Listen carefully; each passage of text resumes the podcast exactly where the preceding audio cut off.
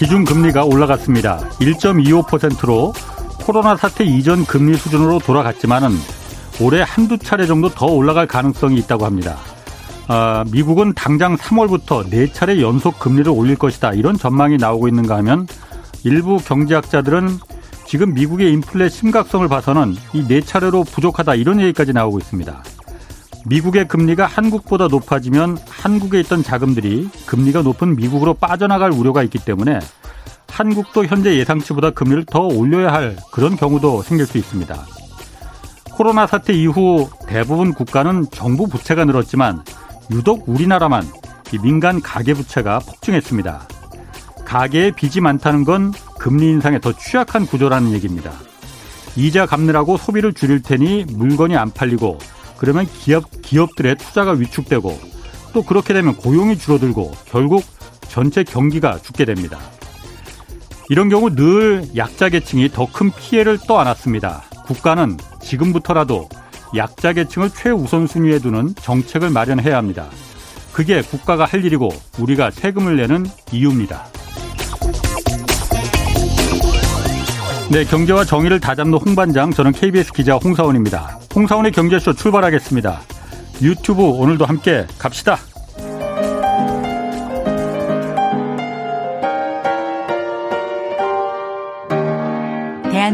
최고의 경제 전문가와 함께 합니다.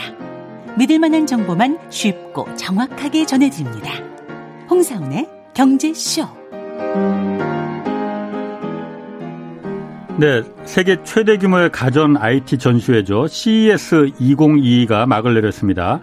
미래 인류의 생활이 어떻게 바뀔지 미리 볼 수 있었다는데 오늘 이 CES 2022 정리하는 시간 좀 가져보겠습니다. 하이투자증권 고태봉 센터장 그리고 정원석 연구위원 두 분 나오셨습니다. 두 분 안녕하세요. 네, 안녕하세요. 네, 안녕하세요. 예. 정원석 위원님은 제가 처음 뵙네요 오늘. 네, 지금 하이투자증권에서 IT 어. 디스플레이 어. 쪽하고 2차 전지 주로 sector 맡고 있습니다. 그래요? 네. 탤런트 하셔도 될 것 같은데. 아, 굉장히 잘생겼습니다. 네, 오징어, 오징어 게임인가요? 고 센터장님께서 약간 좀 떨어지시네. 자, 오늘 CES 2022. 이게 CES가 원래 라스베가스에서 열리는 최대 가전 예, IT 쇼죠. 예, 예. 근데 요즘은 가전 IT뿐만이 아니고 그 전기차 모, 모빌리티 이쪽도 많이 한다고 해요. 예, 맞습니다. 이번에 트렌드 좀 한번 좀 전체적으로 한번 좀 간단하게 좀 얘기해 주시죠. CES의 C자가 이제 car라는 얘기가 나온 게 얼마 안 됐던 것 아, 같은데 아, 예. 이번에는 아. 사실 CES가 더 커졌습니다. 아. 그래서 저희가 제목을 저희는 네. 뭐 새로운 공간을 확장이라고 잡을 정도로 예. 새로운 것들이 많이 나왔는데요. 예. 첫 번째 어떤 트렌드는 음. 어, space tech, 즉 예. 우주, 아하. 우주로 간다는 겁니다. 그래서 뭐 저희는 이제 물리적 공간에서 예. 2차원적인 부분이 자동차 땅바닥에 딱 붙어서 다니죠. 아, 예. 근데 어느 때부턴가 이제 urban air mobility라고 3차원 공간에 모터와 배터리를 가지고 하늘 나는 UAM이 네. 나오는가 하면 네. 아. 어, 급기야는 이번에 예. 우주까지 또 섭렵하는 CES가 됐습니다. 그래서 우주까지 space 아. technology는 아무래도 이제 미국 정부가 재정이 조금 어려워진 다음부터 예. 나사에다가 아낌없이 재정을 풀기 어렵기 때문에 그렇죠. 민간 기업들한테 음. 이제 commercialize 상용화 네네. 프로그램들을 작동하기 시작해요. 예. 때마침 또 억만장자들이 우주의 꿈을 키우다가 딱 matching이 된 거죠. 정부 생각과 민간 기업이. 음. 그래서 뭐 가서 광물 채취도 하고 그다음에 GPS라든지 네. 저기도 위성으로 통신도 하고 이런 네. 쪽이 일단 열렸던 부분이 하나였고요. 음. 또 하나는 지금까지는 real world 현실 세계에서 뭐 이제 이 음. 많은 부분들이 나왔다면요. 예. 이번에 이제 가상 공간을 저희가 이제 metaverse라는 표현으로 많이 이제 치환해서 사용하죠. 그래서 예. 용어가 통일된 것 같습니다. 예. 뭐 그래서 가상 공간에 대한 얘기들이 참 많이 나왔습니다. 그 부분이 있었고요. 예. 그다음에 뭐 top trend to watch라서 꼭 봐라라고 예. CTA라고 이제 CES를 주관하는 모임에서 아예 딱 예. 봐야 될 것들을 정해주는 아. 게 있는데요. 거기서 나온 게 이제 transportation 그래서 아까 말씀하신 mobility는 이동, 예. 주로 사람의 이동을 표현을 하고요. 예. logistics, 그러니까 물류까지 예. 포함한 개념이 이제 transportation이 되고요. 예.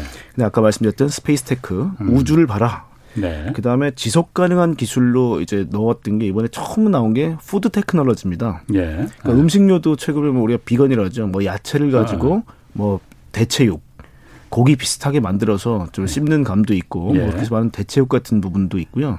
그다음에 보관, 운송, 아, 그런 배달. 것도 그러면 CES에서 이게 이번에 처음 네. 나왔습니다. 그래서 저희 작년까지는 보지 못했던 부분이 그러네. 이번에 food technology가 처음 나왔습니다. 만물 박람회네 그러면. 그러니까 최신 기술의 이제 총 총아로서의 어떤 의미를 그렇군요. 띠지 예전처럼 그냥 소비자 가전 뭐 TV라든지 아. 뭐 이런 오디오 이런 거 나오는 거에서 완전히 탈바꿈이 됐다고 보셔야죠. 음, 그리고 네. 또 마지막이 digital health인데요. 예. 이번에는 이제 Abbott이라는 이제 이 원격 의료를 하는 회사가 예. keynote를 할 네. 정도로 이 digital health에서 관심이 좀 많았습니다. 네. 그래서 이 부분은 어, 의료의 수요는 많은데 이번에 팬데믹이 터지면서 음. 공급이 부족하다. 예. 그리고 뭐 전문의 분들이 사실 이 영역은 또 어떻게 보면 못 건드리게 하시는 부분이 있기 때문에 음. 의료의 민주화라는 얘기를 많이 해요. 그래서 의료 수요는 많은데 공급이 부족하니 예. 원격 의료 체제를 좀 풀어달라 뭐 예. 이런 얘기를 좀 하는 그래서 이네 가지를 아, 이번에 음. CT가 좀 봐야 된다라고 얘기를 했습니다. 그렇군요. 그럼 정 의원님이 이제 IT 쪽 그 주로 담당하시잖아요. 네. 이번에 삼성하고 LG도 국내 기업이 굉장히 많이 이번에 CES에서 한 500여 개 기업이 참여했다고 해요. 온라인 오프라인으로. 네. 삼성하고 LG 같은 경우에 이게 그 뭐 새로운 일상을 대비한 신기술 이걸 많이 내놨다고 해요. 어떤 게 좀 눈에 띄던가요? 어, 사실 국내 이제 가전업체들은 매년 이제 꾸준히 참석을 하고 있는데요. 예. 올해 유독 좀 더 강조했던 게 스마트 홈이었던 것 같습니다. 사실 예. 스마트 홈의 개념은 2015년 CES부터 계속 부각이 되어 왔었거든요. 예. 그런데 결국 이게 IoT로 가전기기를 이제 사용하는 이제 연결성을 강조를 하는 건데 IoT라는 건 사물 인터넷 그거 말하는 거죠? 네, 맞습니다. 모든 그 거에 그, 그, 다 연결시킨다는. 네, 맞습니다. 네. Internet of Things라는 예. 의미인데요. 어, 실제로 이게 smart home이 부각이 됨에도 불구하고 실제 지금 뭐 소비자들이 각 음. 가정에서 그 예. 정도로 많이 막 사용하진 않으실 거예요. 예. 어, 생각보다 이렇게 보급이 잘 안 되고 그랬던 이유 중에 하나는 결국은 이제 사용하는 데 불편함이 있을 수밖에 없거든요. 예. 어, 예를 들면 IT 기기, 가전 기기들의 브랜드가 다 다르게 되면 예. 서로 연결도 잘 안 되고 그리고 어플리케이션도 다 따로따로 이제 다운로드를 받아서 사용을 해야 되는 그런 예. 불편함이 있었는데 어 이제 그런 것들을 좀 극복할 수 있는 부분들이 생겼습니다. 네. 그게 이제 작년 하반기에 만들어진 표준 Matter라는 건데요. 예. 어 애플이나 구글, 아마존 등등 삼성전자, LG전자를 포함해서 글로벌 200여 개 업체들이 다 표준에 참여하기로 이제 결정을 했고 예. 그걸 기반으로 이제 가전 기기들, 스마트 기기들을 만들게 되면 서로 다른 브랜드 더라도 하나의 어플리케이션에서 다 어, 컨트롤이 가능해집니다. 예. 그래서 이제 연결성이 확장됐다라는 음. 부분이 이제 한 가지의 특징이었고요. 예. 그러면 이제 스마트홈이 좀 더 현실적으로 다가올 가능성이 높아진 거죠. 예. 이제 또 다른 한 축은 이 스마트 가, 전에서도 결국은 이제 저희가 예전 어, 아마존이나 구글 같은 경우에 음성 인식 비서들 많이 사용해 보셨을 거고 아이폰에도 이제 Siri 같은 AI 음성 인식 비서들이 있는데요. 예. 과거에 이제 저희가 스마트 기기들을 사용 을 할 때는 아주 오래 전에 뭐 예를 들어서 로봇 청소기를 사용한다. 네. 그럼 저희가 그냥 단순히 이제 스위치 버튼을 눌러서 돌리다 돌린다든지 네. 최근에는 그래도 좀 젊은 친구들 같은 경우 신혼부부 같은 경우는 어플리케이션으로 동작하는 것까지는 가능합니다. 네. 그런데 이제 그거를 이제 2021년 작년 CES에서는 국내 업체들이 많이 보여줬던 것들이 이제 로봇 가전들이 출시가 됐고 예. 그런 로봇 가전을 음성 인식으로 컨트롤하는 것들을 많이 보여줬었는데요. 예. 올해 가장 큰 차이점은 어 현실 세계와 이제 어 저희가 메타버스라고 이야기하는 예. 가상 현실의 어 경계가 넘나드는 것들이 굉장히 자유로워졌다라는 부분인데요. 실제로 현실에는 사용자 소비자들이 있을 거고요. 네. 그리고 로봇 가전들이 있을 텐데요. 스마트 예. 가전들. 어 과거에는 사람이 직접 현 현실 속에서 가, 그 가전 기기들에게 직접 지시를 내렸다면 음. 그 중간 매개체로 AI 비서가 네. 메타버스 네. 세상에 존재하는 것들을 삼성전자가 구현을 해서 보여줬습니다. 약간 좀 헷갈리는데 그러면 그게 뭐 예를 들어서 한번 좀 설명해 주신다면 네. 어떨까요? 예를 네. 들어 보면 네. 이제 저희 그걸 이제 삼성전자 실제로 영상으로 아. 구현을 해서 보여줬는데요. 예. AI 비서가 아바타 형태로 존재를 하고요. 예. 거실에 TV가 있을 거고 아하. 또 이제 방 안에도 TV가 있을 수는 있죠. 예, 예. 사람이 가정 그 집 안에서 예. 어디로 가든 그 AI AI 아바타가 음. 소비자 근처에 있는 에, 그 스마트 기기로 이동을 합니다. 예. 마치 아. 가상현실에서 왔다 갔다 넘나드는 것처럼 예, 사람들을 졸졸 쫓아다니고요. 과거에는 이제 저희가 직접 로봇, 가, 로봇 가전에 지시를 내렸어야 된다면 네. 이제는 AI 비서가 메타버스 세상에서 저희를 이제 어떻게 보면 좀 불편하지만 예. 지켜보는 거죠. 예. 그래서 저희의 생활 패턴이라든지 예. 저희의 취향에 맞춰서 예. 그 AI 비서가 로봇 가전들에게 직접 지시를 내립니다. 저희가 지시를 내리지 않아도 알아서 지시를 내려주는 거죠. 내 마음을 읽고 그러면은 그렇죠. 예를 들어 그 실제로 동영상으로 보여줬던 얘가 예. 이제 아침에 일어났을 때 예. 이제 AI 비서가 알아서 예. 뭔가 뭐 컨디션이 안 좋아 보인다.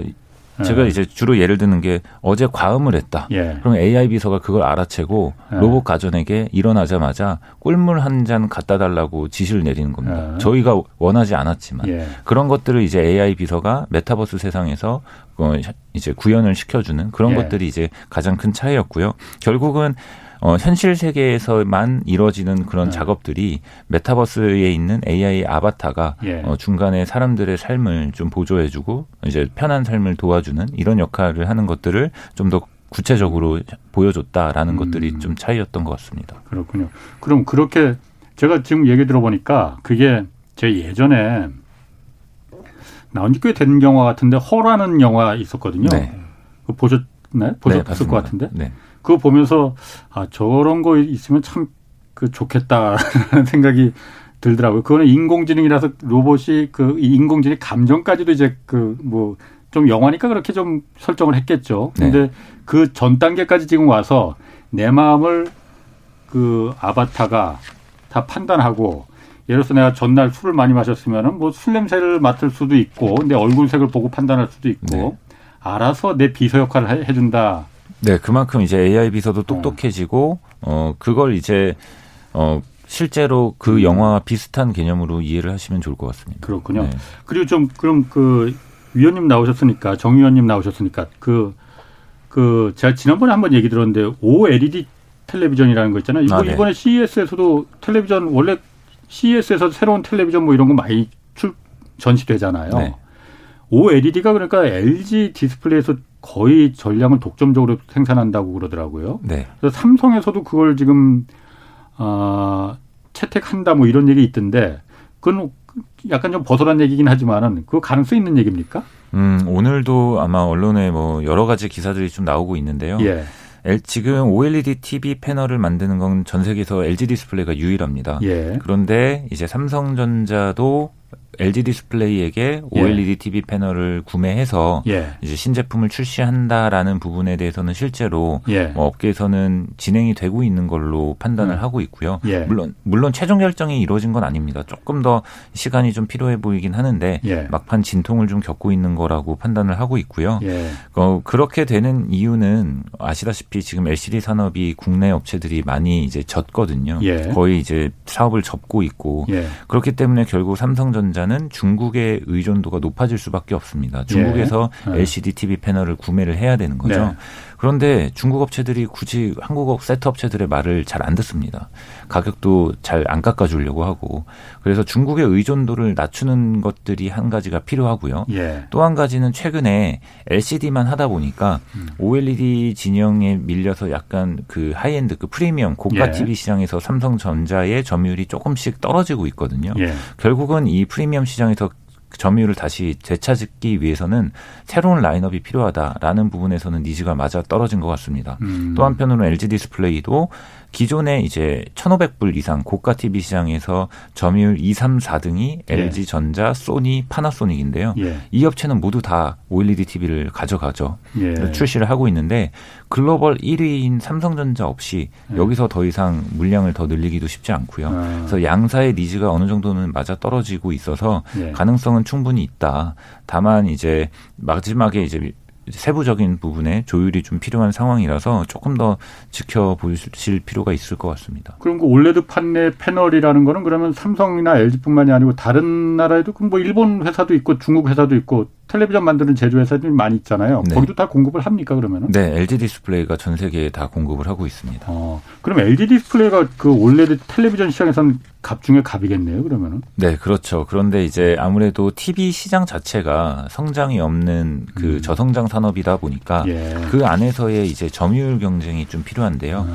아무래도 지금까지 사실 2013년부터 LG 디스플레이가 OLED TV 패널 사업을 시작을 했는데 예. 벌써 8년이 지났거든요, 만으로. 예. 그런데 아직 수익을 못 내고 있어요. LCD에 비해서는 규모의 경제가 많이 부족한 거죠. 예. 그래서 그런 부분에서는 가격 경쟁력이 조금 떨어지다 보니까 어, 그런 부분에서 소비자들의 선택이 조금 이제 시간이 필요했었는데 예. 지금 이제 점유율을 좀 빠르게 확대하고 있는 과정입니다. 그렇군요. 그리고 이번에 CES에서 아까 그 고 센터장님이 C가 앞자가 카라고까지 이제 그 유머를 보내셨잖아요. 근데 뭐 원래 그렇습니다. 아 원래 네, 원래 그런 얘기 많습니다. 아, 원래 네.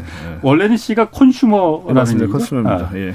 그런데 이, 그 이번에 현대차도 여기 계속 과거에도 참여해 왔었죠, 그러니까. 네, 그렇습니다. 예. 이번에도 그럼 현대차가 CES에서 뭐 어떤 새로운 전기차 뭐 이런 거 어, 뭐 이런 거 발표하고 그랬나요?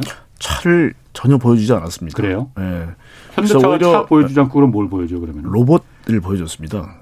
음. 로봇을 보여줬는데 이제 MOT라는 개념을 내놨어요. 예. 이제 Mobility of Things라고 해서 모든 사물을 다 이동시켜 줄게라는 이제 의미인데 아. 쉽게 말하면 이제 P&D라는 모듈을 가져왔어요. Plug and Drive인데 예. 꽂기만 하면 이동할 수 있도록 만든 겁니다. 예.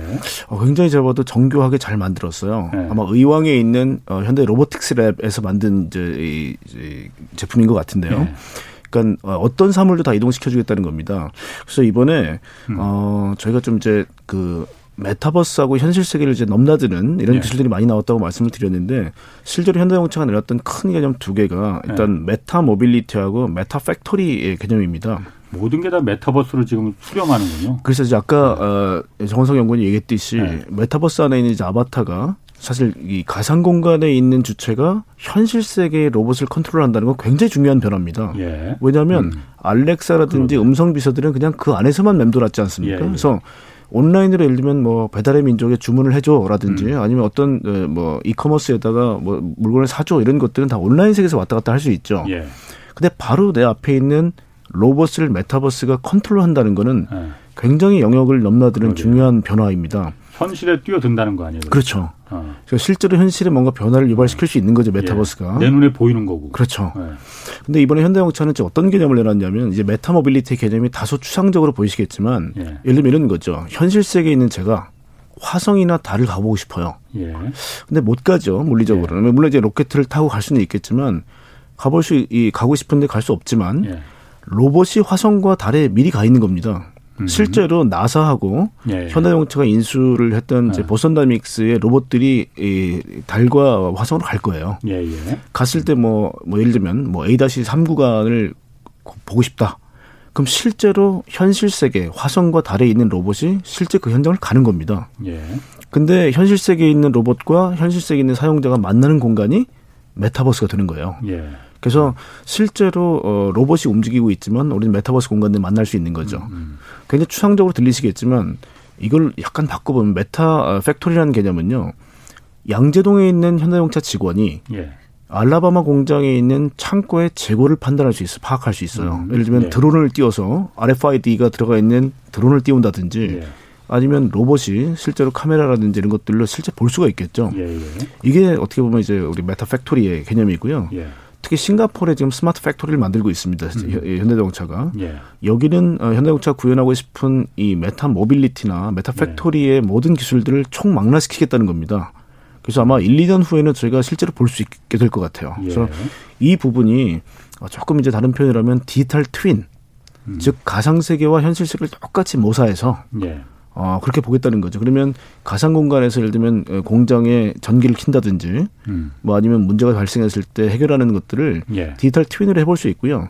자동차를 만약에 신 어, 모델이 이제 들어간다, 런칭한다, 그러면 실제 시뮬레이션 상에서 문제가 없는지 다 돌려볼 수 있는 겁니다. 그래서 예. 처음부터 어떤 이제 만에 하나의 어떤 문제점들을 이 메타버스 공간 내에서 다 판단을 하고요. 예. 왜냐하면 물리적인 부분을 다 똑같이 만들어요. 예. 예를 들면 전 전력이 얼마가 공급되고 예. 이렇게 됐을 때 에너지가 얼마나 들어가고 예. 이런 것들이 전부 다 계산이 되기 때문에 예. 실제로 한번 다 어, 메타버스 공간 내에서 확인하고 나서 현실 세계를 돌리겠다는 거죠. 그래서 이런 것들을 어, 이번에 구현하겠다고 발표를 했고요. 마이크로소프트하고 뭐 유니티라는 회사하고 손을 잡았습니다. 그래서 어, 이건 뭐 단순히 추상적 개념이 아니라 굉장히 구체적 개념으로 발표를 했다라는 거고요. 그래서 현대자동차가 자동차를 안 내놓고 이제 로봇을 내놨던 게 지난번에 제가 어, 말씀을 드렸지만 자동차 50% 그다음에 이제 urban air mobility, 즉 3차원 공간의 UAM 30%, 예. robotics 20%가 음. 현대자동차 사업의 어떤 구체적 그림입니다. 예. 그래서 그 중에 이제 작년 같은 재작년 같은 경우는 이제 urban air mobility 즉 UAM을 내놨고요. 예. 이번엔 로봇을 내놨기 때문에 예. 매년 번갈아 가면서 현대자동차 신기술을 소개하고 있는 거죠. 예. 근데 그 완성도가 예. 다른 업체가 내놨던 것보다 굉장히 이번에 디테일했어요. 예. 그래서 어, 현대자동차가 정말 변했다라는 생각이 들었던 이유가 예를 들면 이런 겁니다. 이번에 나왔던 컨셉 중에 하나가 PBV, purpose built vehicle이라고 해서 목적 기반형 이제 vehicle이 나오는데요. 예. 이게 mothership 즉 모선입니다. 네. 네, 엄마가 되는 이제 차가 있고요.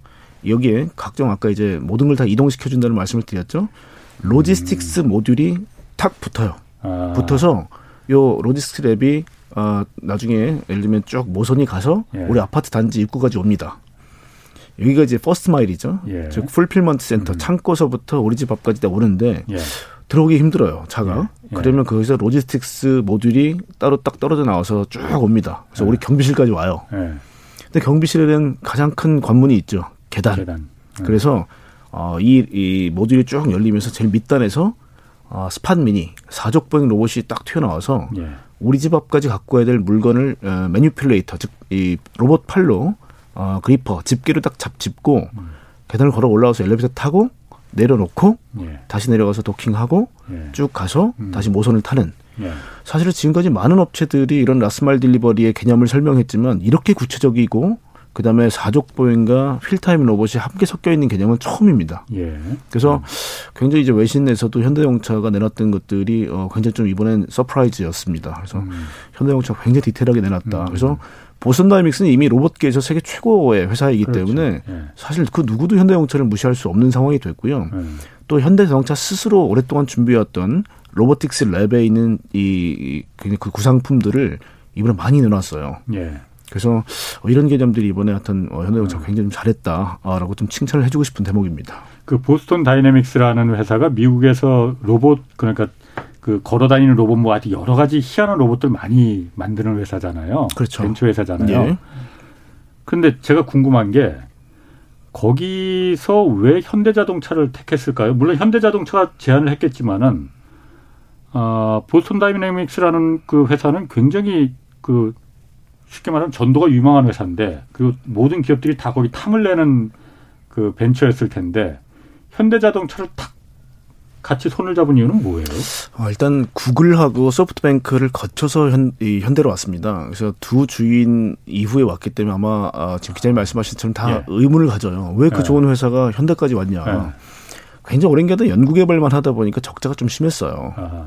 근데 에, 구글 같은 경우는 예. 사실 그때만 해도 이제 우리 보선 다믹스가 생긴 이유가 예. 사실은 미국 국방부가 예. 걸프전 때 이제 군인들이 다 이제 어떻게 보면 군장을 메고 전투를 가는데 이 사막 예. 아닙니까? 예. 굉장히 비효율적이니까 야 분대 단위로 이 군장을 대신 매줄 수 있는 로봇을 만들 수는 없을까? 예. 그래서 이 달파라 그러죠. 달파. 달파에서 사실 그 프로젝트를 했는데 당시만 해도 배터리하고 모터 기술이 뛰어나지 못했기 때문에 음. 엔진으로 만들었습니다. 음. 달파라는 건 미국 국방부에서 그러니까 연구소 같은 거죠. 그렇습니다, 맞습니다. 예. 그러니까 투자를 주로 하는 부분이죠. 그래서 예. 어, 적성국과 기술 차이를 20년을 벌려라가 그게 미션입니다. 예. 그래서 굉장히 앞선 기술들에 투자를 하는 회사죠. 예. 아, 회사가 아니라 이제 그 조직이죠. 음. 거기서 사실 엔진인데 우리 군대에서 제일 중요한 용어가 기도비닉 아닙니까?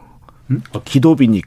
기도비니? 그게 뭐지? 저도 군대 갔다 왔지만 처음 들었는데. 아, 소음이 안 나고 아. 조용 조용 이제 다가가야지. 엔진 아. 소리가 막 굉음이 나오면 적들이 다 아, 위치를 그렇지. 판단할 거 아닙니까? 예. 그래서 그거를 전동화 시켜라는 미션을 수행했던 예. 데가 바로 보스턴 다이내믹스입니다. 예. 그래서 빅독이라는 프로젝트가 바로 그런 거였고요. 아. 그걸 전동화 시켜서 지금 우리 사족보행 로봇을 만든 예. 회사죠. 그렇군요. 그래서 음. 어, 한국에 올 수 있었던 이유는 뭐냐면 중국 같은 경우는 미국이 잠재적 적성국으로 보고 있기 때문에 예. 팔 수가 없었습니다. 예. 그리고 구글은 오랫동안 약간 좀 갈등이 있었어요. 왜냐하면 서로 워낙 아집이 세기 때문에 이 엔지니어들이 예, 예. 싸워서 음, 나왔고요. 예, 예. 소프트뱅크는 사실은 야 이 로봇 너무 훌륭하다 해서 큰 예. 돈을 내고 샀는데 예. 적자가 계속 나고 소프트뱅크가 힘들었죠. 비전 펀드가 이, 에, 바로 버전 2.0으로 못 넘어갔죠. 그때 결국은 음. 이 소프트뱅크가 막 팔 때 허겁지겁 팔게 된 거고요. 그때 현대자동차가 어, 우리가 생각하는 이제 1조 정도면 사실 좀 많이 아. 싸게 샀다. 줍줍 한 거죠. 그런데 아. 한국은 괜찮다고 했습니다. 미국에서. 워낙 왜냐면 국방부 프로젝트였기 때문에 예. 적성국에 판매를 할 수 없었습니다. 그래서 음. 한국에 판매하는 건 허용한다. 그리고 아. 또 하나가 뭐냐면 예. 대량 생산을 할 수 있어야 됩니다. 예, 예. 중국이 이미 유니트리 로보틱스라는 회사가 대량 생산의 사족 보행을 예. 그러니까 한국의 대량 생산 기술이 어, 사실 딱 이 매칭이 된 거죠. 음, 그래서 현대자동차를 파트너로 고른 거구나. 예, 그렇습니다. 아, 네. 알겠습니다. 아, 지금 센터장님이 좀 후배 나오셨는데 네. 너무 좀 분량을 많이 아, 그래요? 지금. 알겠습니다. 자, 그리고 제가 이번에 저도 기사를 좀 봤거든요. 네. 근데 CES에서 그 옛날 그 넘사벽했던 소니가 일본의 소니가 자동차를 이번에 내놨더라고요. 그리고 자동차가 디자인이 보니까 정말 사고 싶게 아주 멋있게 나왔더라고요. 소니가 전기차를 만들었어요. 그러니까 디자인으로 겉으로 봐서는 아주 그럴듯하던데 이거 어떻게 평가하십니까? 왜 소니가 전기차를 만들었을까? 일단 제가 먼저 그 부분에 대해서 말씀드리면 소니가 예. 작년 CES 때 처음으로 예. 차를 가지고 나와서 전시를 보여줬었거든요. 아, 작년에도 만들었었어요? 어, 만들었다기보다는 예. 일단 공개는 했습니다. 아, 차의 예. 컨셉을. 그런데 예. 작년까지는 자기네들이 직접 차를 하겠다라는 예. 건 아니었고요. 거기에 안에 들어가는 인포테인먼트 그리고 여러 가지 자율주행 관련된 부품들 음. 이런 것들을 이제 자기네들이 할 수 있다라는 거였죠. 플랫폼으로요. 아시다시피 소니는 CMOS 이미지 센서의 1위 업체입니다. CMOS란 건 하여튼 사람 눈을 대신하는 그 전자눈. 맞습니다. 네. 카메라 저희가 일반적으로 사용하는 핸드폰 카메라에 맞아요. 전부 다 들어가게 네. 되고요. 저희 방송용 카메라에도 ENG 카메라라고 하죠. 그 전부 다 소니예요. 거의. 맞습니다. 네. 그래서 그만큼 카메라 기술이 뛰어나고요. 예. 그러면 이제 자율주행에 보는 눈을 틔울 수가 있고 음. 또 소니 하면 스피커나 헤드폰 이런 것들도 잘하고 있잖아요. 그런 음향 관련된 infotainment도 충분히 이제 갖출 수 있기 때문에 예. 여러 가지 전장에 대해서 이제 작년에 선을 보였던 건데요. 예. 올해 이제 다시 한번 차를 끌고 나왔는데 예. 그런 부분에서는 이제 조금 더 구체화되는 모습들을 보여주는 것 같아요. 음. 그래서 그 부분은 이제 어 고태봉 센터장님이 추가적으로 좀 더 말씀을 드릴 수 있을 것 같습니다. 아니 그예 말씀하시죠. 예, 그 지금 자동차를 접근하는 방식이 IT 예. 기반의 회사가 있고요. 예. 그다음에 전통 자동차 이제 legacy 자동차 업체가 있고요. 그렇죠. 예. 이번에 소니가 이번 봄에 소니 모빌리티라는 회사를 런칭시켜요. 예. 그러니까 이 사실 아까 얘기했던 것처럼 미리 concept car가 나왔었는데 네. 이번에 이제 비전 S2라는 차가 나왔고요. 근데 예. 그 SUV 형태였습니다. 예. 지금 얘기했던 전장이라든지 스피커라든지 infotainment가 다양하게 배치가 돼 있는데요. 이 소니 같은 방식을 우리가 ODM 주문자 개발 방식이라고 보통 얘기를 합니다. 음. 즉 자동차에 이제 뭐 자동차 굴러가고 뭐 서고 하는 이제 뭐 조향, 제동, 완충, 이제 예. 구동 이 네 가지 속성을 가진 거를 마그나로부터 아마 이 사다 쓸것 같아요. 마그나 자동차 부품 그렇죠. 회사. 그래서 LG하고도 네. 이제 조인해서 LG 그렇죠. 마그나라는 예. 회사가 앞으로 차를 만들어 드릴게요라는 비즈니스를 시작했습니다. 예, 예. 그래서 아마 마그나가 생산을 할 것 같고요. 대신에 바디에 예. 즉 사람이 타는 공간이 바디죠. 예. 바디에는 어, 소니가 지금 또 얘기했듯이 굉장히 강점이 많습니다. 예. 그래서 그거를 두 개를 합쳐서 차를 내놓겠다고 얘기를 한 거죠. 음. 이 ODM 방식으로 앞으로 차가 나올 데가 참 많습니다. 예. 애플도 그렇게 만들겠다는 거거든요. 그래서 차를 만들어줄 업체를 계속 더듬고 다녔던 거죠. 음. 그래서 어, 자동차라는 이제 판매에는 딱 제한돼 있는데 플레이어가 다양한 방식으로 이제 들어오고 있죠. 예. 아마 뭐 리비안, 루시드, 뭐 테슬라 할 것 없이 이런 업체들도 사실 우리가 못 봤던 회사들이잖아요 기존에. 그렇죠. 그래서 정해, 그러니까 제한되어 있는 시장에 굉장히 많은 참여자들이 뛰어들고 있다. 예. 라는 부분에서 소니가 이번에 그 ODM, 즉 주문자 개발 방식에서 또 하나의 출사표를 던졌다고 보시면 될 것 같아요. 가능성이 있습니까? 그러니까 소니가 사실 예전에 예전 소니지 지금이야 사실 소니가 뭐 거의 없, 없잖아요. 방송국에서 방송국 그 카메라만 그 뭐 거의 독점하다시피 하고 있지. 아, 플레이스테이션은 또, 또 있다. 그 게임기.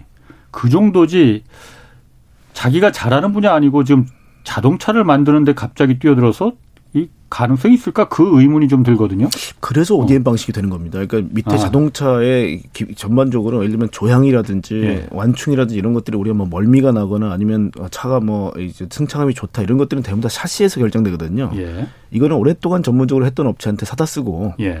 위에 바디 공간은 이제 나중에 자율주행이 된다 그러면 음. 운전자나 아니면 탑승객들이 어떤 재밌는 게 있을까? 예. 근데 이번에 나왔던 게 시트 스피커예요. 예. 딱 시트에 누 아, 아 옆에 앉으면 예. 여기서 360도 서라운드로 음악이 들리는 예. 환상적인 공간을 제공하겠다는 거거든요. 예.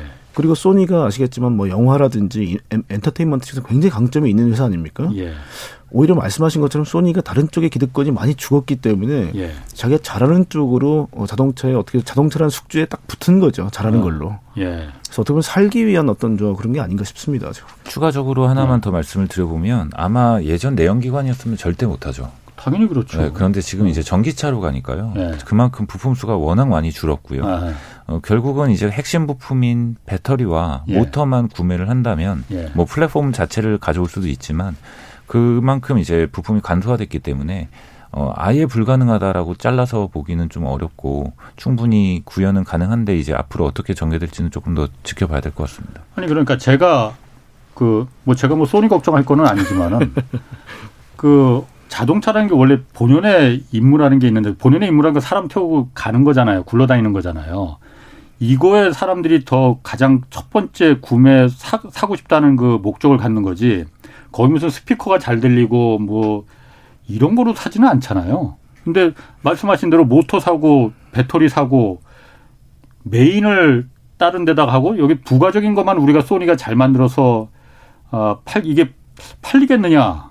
그리고 그걸 갖다 소니가 그럼 이걸 갖다가 그, 그 주력으로, 주력으로 하는지 모르겠지만은 이 간다면은 가능성이 있을까? 그 의문이 제가 좀 들어서 그래서 좀 드는 얘기, 뭐, 뭐 질문드린 거거든요. 그러니까 자율주행이 된다면 차를 뭐 때문에 고를까라는 생각하고 같은 얘기입니다. 그래서 네. 뭐 아직까지는 자율주행이 조금 소원하기 때문에 네. 뭐 소니가 어떻게 될지는 좀 지켜봐야 될것 그렇죠. 같고 사실은 소니 회장이 우리 앞으로 소니 모빌리티 런칭합니다 했을 때 뭐 와 하고 우리 같은 박수가 나왔어야 되는데 네. 정적이 흘렀어요. 그, 그, 그러니까, 그러니까 걱정하는 분들이 되게 많았던 거죠. 어. 왜냐하면 도요타도 잘 못하고 있는데 최근에 그렇지. 변화를 네. 소니가 할 수 있겠어라는 아. 의구심도 좀 있지 않았나 싶어요. 그렇죠. 네. 아니 그러면 소니도 한다는데 삼성이나 LG는 그, 그 전기차, LG는 아까 LG 마그나 통해서 좀 그 지금 기웃기웃하는 것 같아요. 네. 삼성이나 LG는 그 전기차 안 한답니까? 일단 저희가 봤을 때는 직접 자동차 시장에 뛰어들 가능성은 아직은 그렇게 높게 보지는 않습니다. 소니도 하는데? 네, 결국은 어. 이게 그 고객사들하고의 연관 연결 관계가 좀 있는데요. 예. 아무래도 LG는 마그나와 이제 JV를 해서 예. 어 지금 이제 ODM 방식으로 자, 차량 자동차 시장에 이제 뛰어들고 있는데 예. 만약에 LG가 자체 브랜드를 달고 예. 직접 자동차를 만들 경우에 예. 고객사들과의 경쟁 관계가 구축이 되기 때문에 그런 부분에서는 좀 고민이 될 겁니다. 그래서 그런 부분에서는 아직은 가능성을 높게 보진 않고 다만 음. 충분히 기술력은 갖추고 있죠. LG 같은 경우는 음. 더군다나 배터리도 하고 있고 예. 이제 LG 이노텍에서는 카메라 모듈이나 뭐 여러 가지 센서류들을 하고 있고요.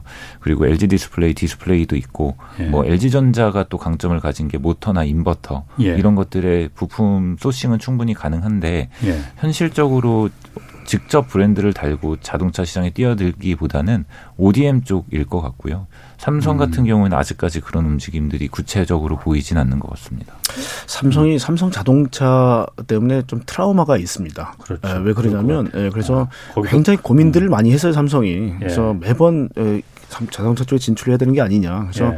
아마 하만을 인수하는 거가 사실 굉장히 큰 결정이었고요. 예. 최근에 아마 차량용 반도체나 이런 데 고민을 좀 많이 하고 있습니다. 예. 그래서 아까 정원성 연구원이 얘기했듯이 부품업체가 완성차를 한다 그러면 완성차로부터 아주 미운 털이 박힙니다. 그러니까 그 경쟁 관계라는 게그 그렇죠. 그 얘기를 말씀하시는 맞습니다. 예. 예. 물론 이제 뭐 삼성이 이 애플한테 디스플레이라든지 뭐 예. 많은 부품을 납품하는 거는 워낙 예. 뛰어나기 때문에 그렇지만 예. 자동차 쪽은 대안이 많거든요. 그래서 어, 만약 삼성이 자동차를 하면서 부품을 팔겠다면 예. 분명히 아마 들어가기 어려울 겁니다. 그래서 LG도 처음에 뭐 LG도 저희가 그냥 상식적으로 생각했을 때 가지고 있는 다 합치면 자동차인데 왜 안 할까라고 생각되지만 아. 어, 완성차의 심기를 안 거드린 거죠. 음, 음. 그래서 저희가 바, 이 바닥서부터 올라와서 여기까지 올라올 수 있었던 거거든요. 예, 그래서 예. VC 사업부 지금 VS 사업부라는 게 이제 뭐 비클 쪽인데 예. 자동차 사업부가 이렇게 클 수 있었던 것도 처음부터 완성차 하겠다고 얘기 안 했기 때문에 그렇거든요. 아. 많은 좋은 관계들을 맺어왔죠 지금까지. 예. 예. 우리는 당신과 경쟁하지 않는다. 고객과 경쟁하지 않는다. 예.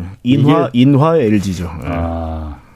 아 그런 부분에서 있어서는 그냥 차를 완성차를 만드는 것보다는 부품을 공급해서 파는 게 훨씬 더 수익성이 좋다 이런 판단을 하고 있을 수는 있겠네요. 그리고 또 한 번 잘못되면요 충당금이 굉장히 큽니다. 왜냐하면 한 번 잘못되면 조 단위로 배상을 해야 되는 게 또 자동차다 보니까요. 그렇죠. 충당금 이슈도 굉장히 이제 어떻게 보면 어. 진입 장벽이 될 수도 있습니다. 어. 네. 아 그리고 참 그 애플은 좀 어떻게 되고 있는 거예요? 애플카는 뭐 하고 있는 겁니까? 그러니까 말만 계속 그냥 연기만 피우는 음, 것. LG하고 뭐 삼성이 왜 자동차에 안 뛰어들었냐라는 부분에서 플랫폼이 되는 쪽은 들어가도 돼요. 그게 무슨 얘기냐면 자율주행을 구현하기 위해서는 데이터가 모여야 되고요. 예. 데이터를 우리가 소위 labeling이라고 그랬죠. 이해를 시키고 거기서 또 불필요한 데이터를 또 삭제시키고 예. 계속 고도로 훈련시켜서 예. 다시 또 차 안에 집어넣어주고 예, 그러니까 예. 이런 어떤 우리가 이제 fleet learning이라고 얘기를 합니다. 그래서 예, 그 프로세스가 되는 회사들은 데이터를 가지고 장사를 할 수 있어요. 아 그러니까 그 플랫 지금 플랫폼을 말하는 건 데이터 플랫폼을 그렇죠 맞습니다. 거구나. 그래서 지금 제일 중요하죠. 사실. 제일 중요합니다. 테슬라하고 지금 엔비디아가 그게 됩니다. 예. 근데 이제 애플도 야 누구보다 내가 잘할 수 있어 자신감이 있을 겁니다. 아마 예. 뭐 마이크로소프트도 마찬가지일 거고요. 예. 그래서 그런 프로세스를 가진 업체들은 자동차 사다 쓰면 돼. 그렇죠. 되는 거예요. 오히려 그렇죠. 더큰 구조를 가지고 있기 때문에 structure를 가지고 있기 때문에 예. 자동차라는 하드웨어는 사다 쓰면 된다고 생각하는 거예요. 예, 예. 그래서 결국은 이 어떻게 보면 가장 이제 만만한 업체를 찾겠죠 애플이. 네. 그래서 그게 어렵기보다는 이 시스템을 구축하는 게 완성차 업체 입장에서 봐서는 너무너무 많은 비용이 들어가고 노력이 들어가야 되는 거거든요. 예. 그래서 이번에 미국에서 어떤 얘기까지 있었냐면요. 엔비디아, 그다음에 인텔 모비라이 이게 두개 예. 같은 회사가 됐습니다. 예. 인수를 했기 때문에 그다음에 퀄컴 예. 이세 개 회사가 마치 지금 반도체에서 뭐 NXP 반도체, 인피니온 반도체 뭐 저 이렇게 이제 독 과점 형태가 됐듯이 예. 자율주행 시대에 이, 이 업체들의 손을 거치지 않고는 자율주행 구현이 안 되니까 음. 예. 이 과점이 될 것 같다 이런 걱정들이 나왔어요. 왜냐면 아. 완성차가 스스로 하기는 너무 넘사벽입니다, 다. 그렇죠. 그 테슬라는 그렇죠. 스스로 다 갖춰버렸기 때문에 예. 엔비디아는 야 좀 비싸고 어 시스템이 좀 이제 결국 뭐냐면 어 여기저기 다 쓸 수 있게 하려면 좀 무겁습니다. 왜냐면 예. 테슬라는 딱 자기한테만 맞게 만드니까 아주 가볍고 날렵하게 만들었는데 예. 범용화 시키려다 보니까 조금 이제 엔비디아 좀 무겁고 좀 두꺼워요 좀. 근데 예. 그럼에도 불구하고 내 거 안 쓰면 니네 완성차 저 자율주행 안될 걸? 굉장히 자신감이 있는 그렇지. 거죠 엔비디아는. 예, 예. 그래서 사실은 완성차가 거기 힘을 안 빌리고 싶은데 그 시스템을 갖추기 위해서는 해야 할 게 너무 많은 거예요. 예, 예. 그래서 아마 엔비디아 힘을 많이 빌릴 거고요. 그게 예. 아주 이 큰 예가 BMW하고 다임러가 손잡고 나서 우리끼리 한번 해보자였는데 결국은 이 기계쟁이들끼리 만나서 하니까 안 되는 거예요. 그렇죠. 그래서 결국 결별하고 예. 엔비디아 밑으로 다임러가 들어갔죠. 뭐 그런 아. 것들이 아마 아, 앞으로의 변화인데 그래서 애플은 예. 내가 가장 큰 시스템을 가지고 있으니 음. 자동차 누구든 뭐 될 거라고 믿는. 거죠. 그렇죠. 어. 예, 예. 제가 이것도 한번 좀 물어볼게요. 그 저희 경제쇼에 하여튼 그, 그 중국 쪽 그 뭐 많은 분들이 유추할 그, 그 짐작하실 거예요. 중국 쪽 전 패널이 나와서 그런 얘기를 한 번 한 적이 있었거든요. 지금 한국에서 테슬라 뭐 많이 돌아다니면서 데이터를 계속 수집하지 않습니까? 그게 어쨌든 테슬라 본사로 다 그 공유되고 미국에 공유되고 한국의 모든 그 데이터들이 사실 데이터가 굉장히 중요한 거잖아요. 차량 껍데기야 뭐 바퀴 돌아가는 거야 삼성도 만들 수 있고 애플도 만들 수 있고 아까 소니도 만든다고 하니까 예. 중요한 건 그 이 두뇌에 해당하는 이거잖아요. 예. 데이터. 예. 데이터를 누가 많이 갖고 있느냐. 맞습니다. 중국은 그거 못하게 하잖아요. 중국은 그러니까 테슬라가 정, 부가 하죠. 정부가. 그러니까 중국은 테슬라가 그 도로 수, 수집된 데이터를 미국 본국으로 테슬라 본사로 송출하지 못하게 한다면서요. 네, 한국도 그렇게 해야 된다. 안 그러면 다 뺏긴다. 그 부분 두 분 견해는 어떻습니까? 저는 사실 판단을 잘 못하겠더라고요. 어, 딱 걱정이 되는 부분은 사실입니다. 왜 그러냐면 예. 어, 지금 한국도 뭐 월 3천 대 이상 판매가 되다 보니까 뭐 1년에 이제는 뭐 3만 대, 4만 대 정도 판매가 될 겁니다. 왜냐하면 예. 공급이 부족한 상황이기 때문에 한국에 예. 원활한 공급을 못 하고 있는 상황입니다. 예. 근데 이번에 테슬라 AI Day 때 어떤 얘기를 했냐면 전 세계 40개국의 동일한 시스템으로 데이터를 모으고 있다라고 발표를 했어요. 예. 근데 그중에 한국은 반드시 포함이 되죠. 그렇겠죠. 그리고 예. 미국은 굉장히 이제 광활한 영토이기 때문에 예. 차들이 아무리 구석구석 다닌다 하더라도 음. 데이터의 부족분들이 있을 겁니다. 네. 근데 한국은 협토죠. 예. 굉장히 작은 국가이다 보니까 정말 구석구석 골목골목까지 다 아마 테슬라 차들이 들어가겠죠. 예. 거기 데이터들은 아마 저희가 gathering 될 거라고 보고요. 예. 그게 이제 어느 정도 한국에 있는 맵 그러니까 지도도 만들고 네. 요소 요소 일단은 어떤 뭐 예를 들면 일방 통행이다 여기는 뭐 어, 사고가 많다라는 어떤 데이터들은 충분히 모이고 있고요. 예. 테슬라는 200여 개의 자체적으로 판단했을 때 어, 에러가 발생하거나 문제가 발생하면 즉각적으로 그 데이터들이 들어가게 돼 있습니다. 네. 그래서 어, 문제가 없도록 만드는 거죠. 아니면 네. 테슬라가 지시한 방향대로 사람이 그냥 가는 게 아니라 자꾸 핸들을 잡게 될 경우에는 예. 어, 이건 뭔가 우리 알고리즘이 잘못됐다 음. 수정하게 돼도 됩니다. 그래서 예. 계속 interaction 하게 돼 만들어놨어요. 예, 예. 차하고 통신하고 연결하면서 예. 어, 쉽게 말하면 뇌가 똑똑해지는 거죠. 예. 한국이란 나라 나 이해했어. 예. 이렇게 되는 겁니다. 예, 예. 그게 내년부터 돌아갈 때이 Dojo 컴퓨터라는 게 슈퍼컴퓨터거든요. 예, 예. 1초에 110경번을 음. 연산하는 이제 슈퍼컴퓨터인데 예. 그게 돌아가면 이 데이터들이 이제는 이해가 되기 시작할 겁니다. 그래서 말씀하신 것처럼 그게 한국 기업한테는 상당히 굉장히 치명적이죠. 음. 당연히 치명적일 거예요. 그러니까 중국처럼 그거 테슬라 본사가 그 데이터 갖지 못하게 해야 되는 거냐 아니면은 한국에 가면 소비자들이 원하니 소비자들이 편하게 하려면 테슬라든 소니든 그 데이터 수집하는 거 허용해야 되는 거냐. 음. 국익을 위해서냐 아니면 소비자를 위해서냐 사실 그건 예. 같이 판단일 것 같습니다. 근데 예. 한국도 빨리 해야 되는데 일반 현대자동차는 아직까지 기술적으로 그 부분을 이제 아직까지 해결은 못 하고 있고요. 그다음 예. 또 하나가 불특정 다수인 뭐 택시라든지 예. 타다 문제도 사실 거기서 비롯됐죠. 예. 아니면 이렇게 들어갔을 때는 저항이 없을 텐데 내가 구매를 하는데 내 데이터를 자발적으로 주느냐가 중요하거든요. 예. 근데 테슬라는 팬덤입니다. 테슬라를 굉장히 좋아하는 팬들이 그렇죠. 예. 내 데이터 아낌없이 줄게. 대신에 음. 내차 똑똑하게 만들어줘라는 교환 조건이거든요. 예. 그러니까 소비자가 어, 개인정보에 동의를 했는데 그럼 현대자동차가 차 팔 때도 동의를 하시면 되는 거거든요. 근데 거기서 좀 저항이 있을 거라고 좀 예상이 되는 예. 부분인 거죠. 예, 예. 그 부분은 뭐 사실 사회주의 국가도 아니고 그 부분을 막을 수는 어, 국민들이 원하는데 막을 수는 없을 거예요. 그러니까 오버 디 에어라는 게 뭐냐면 무선으로 이제 소프트웨어가 업데이트되는 기술인데요. 내가 정보를 줌으로써 내 차가 더 똑똑해진다라는 어떤 그 교환 조건에 대해서 믿고 있는 겁니다, 그렇죠. 소비자가. 예. 아, 그런 제가 그런 얘기 들으면은 현대자동차든 뭐 그 다임러든 뭐 BMW든 뭐 도요타든 저 테슬라를 그 넘을 수 있겠어? 그 생각이 자꾸 들더라고요. 그래서 어떤 어. 분들을 만나봐도 테슬라가 넘사벽은 맞습니다. 예. 네, 그래서 일단 빨리 따라가야죠. 네. 그리고 이번에 그 CES에서 뭐 요즘 IT 업계 가장 화두가 메타버스였고 또 메타버스하고 꼭 따라다니는 게 NFT잖아요. 그러니까 대체 불가능 토큰. 네. 뭐 요즘 이거 젊은이들이 그렇게 또 NFT에 관심이 많더라고요. 여기 뭐 한다는 사람들도 많고 어떻게 좀 이번 행사에서는 좀 선보였어요? 음, 일단 메타버스부터 간단하게 말씀드리면 아. 저희가 주목하는 것 중에 하나가 어, 예. 이번 예. CS 자료에도 있는데요. 메타버스를 결국은 뭘로 저희가 접할 거냐 매개체가 있어야 되잖아요. 예. 그래서 지금 많은 업체들이 VR, AR 이런 XR 기기 시장에 뛰어들고 있는데요. 예. 그게 그 축을 이제 바꿀 수 있는 업체가 애플이 아닐까라고 저희가 기대를 하는 거죠. 네. 그래서 이번에 CES에는 사실 소니만 플레이스테이션 VR 신제품을 내놔서 예. 크게 주목받진 못했지만 올해 이제 4분기 정도에 지금 언론에 따르면 애플이 VR 기기를 내놓을 거다라고 이야기를 하고 있고요.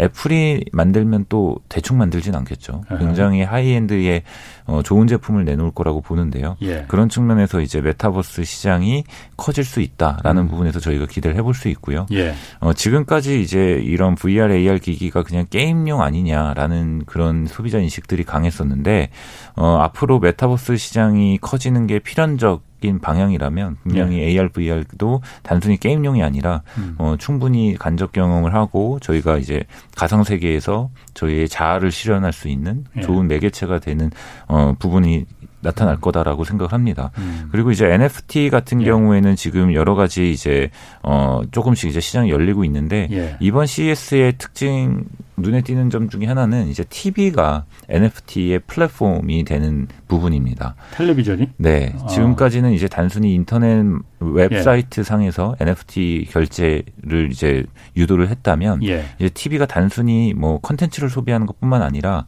이제 NFT 결제를 하는 플랫폼으로 지금 변화하고 있는 거죠.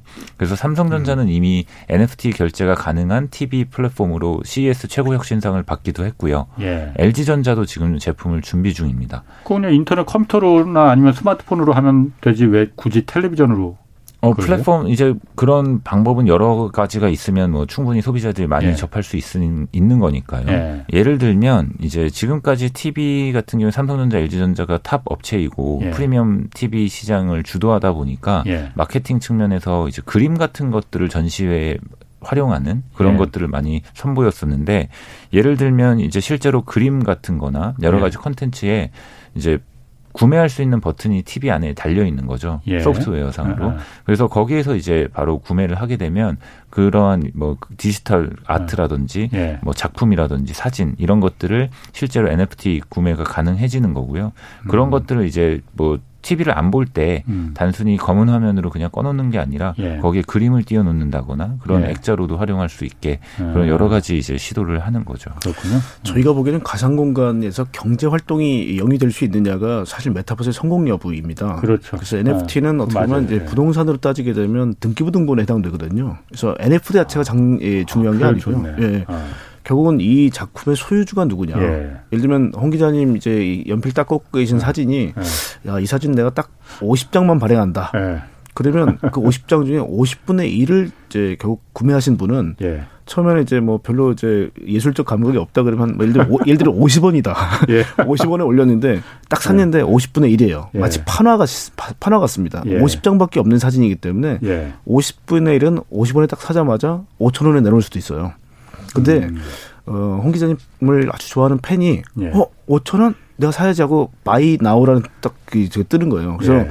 50원에 사신 분이 TV에다가 홍 기자님 사진이 디지털 아트로 딱 뜨는 거죠. 예. 근데 buy now라는 스위치가 딱 떠요. 예. 그럼 뿅 누르는 순간 결제가 되는 겁니다. 음. 그러면 제 텔레비전에 마치 기자님의 브로마이드 사진처럼 예. 늘볼 수 있게 되는 거죠. 그러니까 어. TV가 어, 이렇게 되는 거죠. 전시, 보관, 예. 매매. 예. 가 가능한 역할들이 요즘 베젤 우리가 테두리가 없이 마치 액자처럼 이제는 TV가 나오지 않습니까? 예, 예. 아. 그래서 그렇게 요즘은 사실 이제 NFT가 들어가는 아트가 대부분 다 collector, 수집가들이 되게 열광해요, 지금은. 더 많은 아직까지 컨텐츠가 없기 때문에 이 디지털 아, 아트에 대한 예, 예. 수집이 의미가 있거든요. 예, 예. 그래서 아. 그렇게 이번에 제품이 나왔기 때문에 상당히 혁신성을 받을 만했다고 봅니다, 저희는. 아, 그래서 그 텔레비전이 그 플랫폼을 한다는 게 홍사원을 얘기를 예를 들으니까 딱, 딱 들어오네. 예. 예.